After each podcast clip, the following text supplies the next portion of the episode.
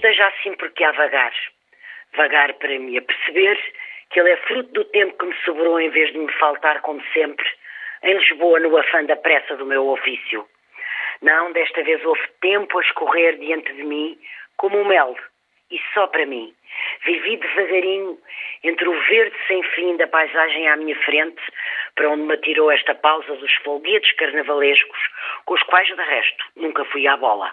A bola para mim é o Benfica e o Benfica, numa dupla formidável vitória, ganhou duas vezes. Mas além disso está sol, o que torna dourado o silêncio do campo e mais a menos estes dias vividos como um entre parênteses. E por isso há como que uma súbita impressão de harmonia, de profundo equilíbrio entre as coisas, uma sensação quase física de festa. O mercado das caldas é outra festa de cores e sabores, anda-se a pé, atravessando o parque de árvores tão antigas que se confundem com as minhas já tão longínquas memórias deste oeste que fiz meu, onde passei a ter casa, mas sobretudo uma outra vida. E mais longe, ao azul tão azul do Atlântico da Foz do Baralho, deserto neste inverno frio, mas já atingido primavera. Talvez fosse por não querer destoar desta harmonia que o Benfica tivesse ganho. Talvez seja por isso que a vida é bela. Hoje é. Anda para aí uma confusão que não augura nada de bom, porque emite sinais trocados e instala o desnorte na cabeça das pessoas.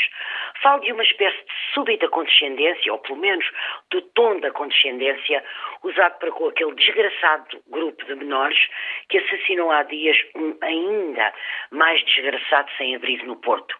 Procuraram-se culpas e culpados, atiraram suspeitas para cima das oficinas de São José, que acolhiam os menores, disparou-se para cima da sociedade e dos seus males, reagiu-se numa palavra e com poucas exceções, de forma muito politicamente correta, a dar com o tempo e os ventos.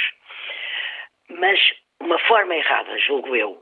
É mais cómodo, porventura, do que encarar de frente a violência gratuita e bestial deste bando. Usou-se face a ele de também come da pena em lugar da aconselhável compaixão. Justamente não é nada a mesma coisa. E desde há tempos imemoriais que se sabe a essencial diferença entre uma coisa e outra.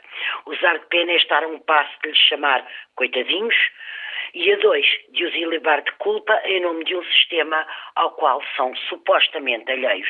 Um país que consente ou é cúmplice desta confusão e depois noticia os factos imbuídos por ela, não pode estar muito bom de saúde, nem já agora da cabeça.